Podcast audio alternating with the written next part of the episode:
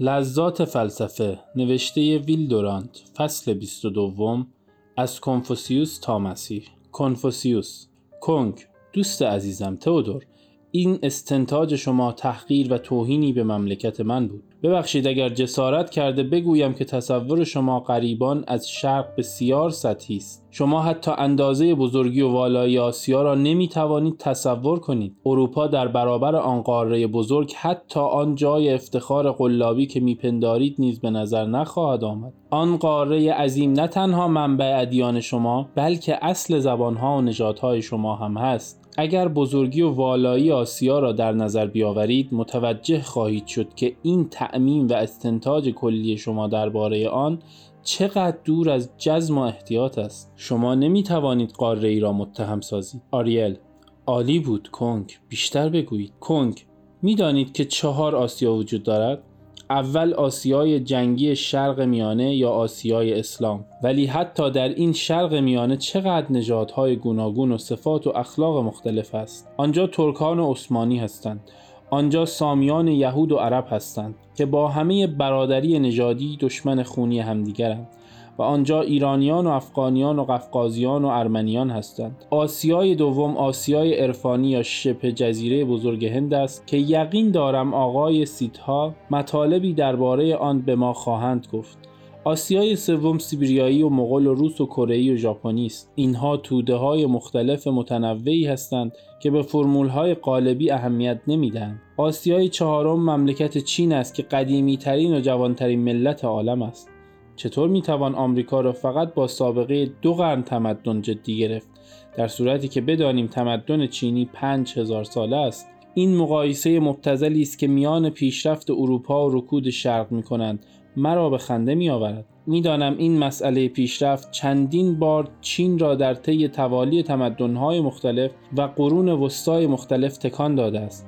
چین همه عقاید را آزموده و تا اندازه از همه آنها خسته شده است. چین مانند پروتاگوراس است که پس از آزمایش فرق و توایف مختلف سرانجام به همان سنت جاریه و آداب معمول زمان خود روی آورد زیرا همه هفتاد و دو ملت را ناقص و قراردادی دانست. و نتیجه گرفت که اختلاف میان دو عقیده و دو دین کمتر از آن است که دل را به آن مشغول توان داشت. تا وقتی که شما ما را از شهوت و صنعت و دموکراسی و ثروت مست کردید ما چینیان به عادت و سنن خود بسنده کرده از صلح و آرامش یک نواخت راضی بودیم. اگر چنان که بعضی از فلاسفه معتقدند پیشرفت فقط تغییری سطحی باشد حق با چینیان خواهد بود. سنت و آداب فعلی مانند هر سنت و آداب دیگری خوب است و زندگی کشاورزی با همه رنج به همان خوبی زندگی پرآشوب صنعتی و تجارتی است. دهقان ای که سرگرم مزرعه خیش است و با تقوای تمام از گور اجدادش مواظبت می کند به اندازه هر قوم دیگری که بر روی این کره پر از مردم زندگی می کنند خوشبخت است. آریل. کنگ با ما درباره دین چینی سخن بگویید. کنگ. ولی خانم من یک دین چینی که نیست. ادیان چینی است. دین بودایی چینی و دین اسلام چینی و در میان عامه مردم یک نوع دین فتیشی مبنی بر پرستش ارواح و صور و توتمیسم حیوانات مقدس. از این یکی سخن نخواهم گفت زیرا خرافات همه جا در میان روستاییان وجود دارد. همچنین مردم چین بجز جوانان ناسیونالیست آن اجداد خود را سخت میپرستند.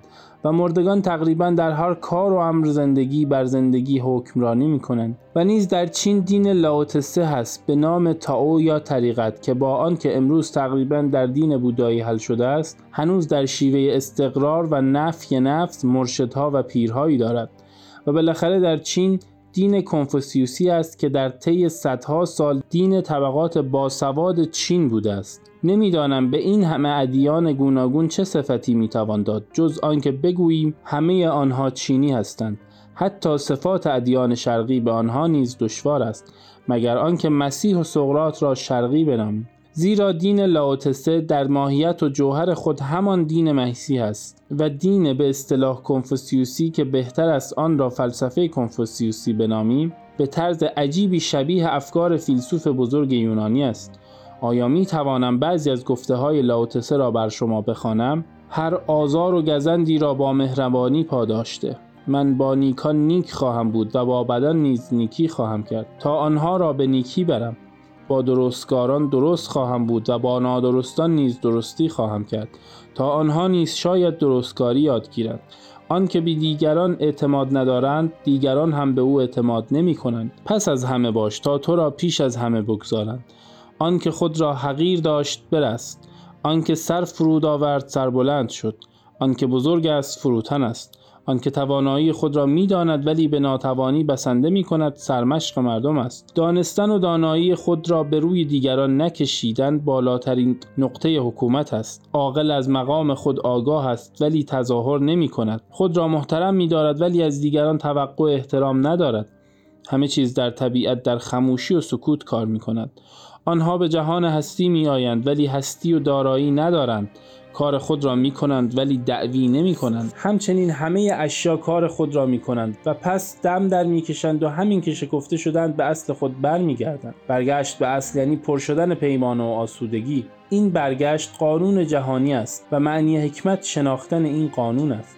چیزی بنا به خواهش نفس انجام مده بلکه با اراده لایتناهی سازگار باش تا همه چیز از آن تو باشد. زیباست ولی بهره کمی از دین در آن هست.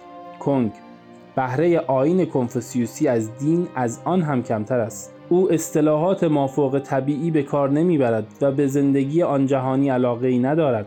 وقتی شاگردی از او پرسید که وظایف انسان درباره ارواح چیست کنفوسیوس جواب داد پیش از آن که وظایف خود را درباره زندگان انجام دهیم چگونه می توانیم وظایف خود را درباره ارواح و مردگان انجام دهیم؟ و وقتی شاگرد به اصرار درباره مرگ سوال کرد استاد گفت پیش از آن که بدانیم زندگی چیست معنی مرگ را چگونه خواهیم دانست؟ استقرار تمام در وظایف انسانی و احترام گذاشتن تمام به موجودات روحانی برای دور داشتن آنان از انسان را شاید بتوان حکمت نام دین کنفوسیوسی نوعی وحدت وجود است و برای شرح آن به مردم مغرب زمین بهتر از آن را با فلسفه اسپینوزا مقایسه کرد. این جملات را ملاحظه کنید که گویی از کتاب اخلاق آن یهودی بزرگ استخراج شده است. حقیقت یعنی قانون الهی. معنی حقیقت واقعیت بخشیدن به هستی خودمان است.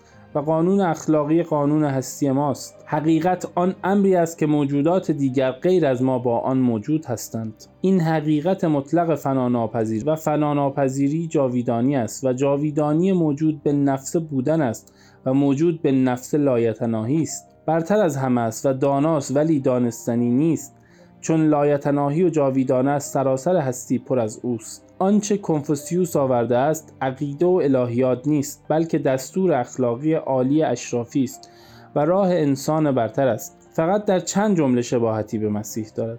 500 سال پیش از مسیح چنین گفته است آنچه نمی‌خواهی دیگران درباره تو بکنند درباره دیگران روا مدار. ولی شباهت او بیشتر به سقراط و گوتو و ارسطوست او پیروی از اخلاق را با عقل و دانش یکی می‌داند. و به فروتنی و مهربانی اندرز نمی دهد بلکه به تکمیل شخصیت اندرز می دهد.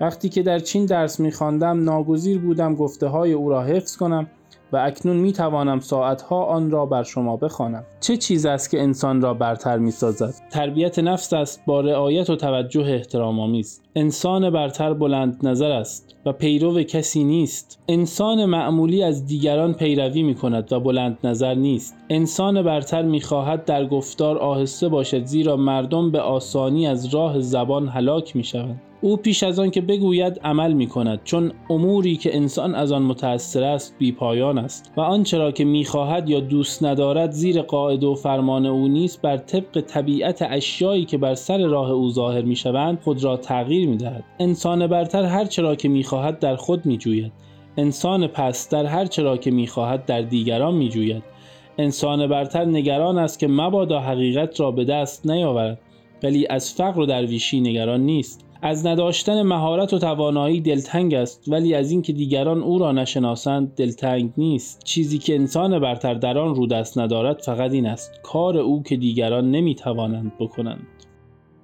برای ارتباط با ما ID صوفی underline کاپل را در اینستاگرام جستجو کنید.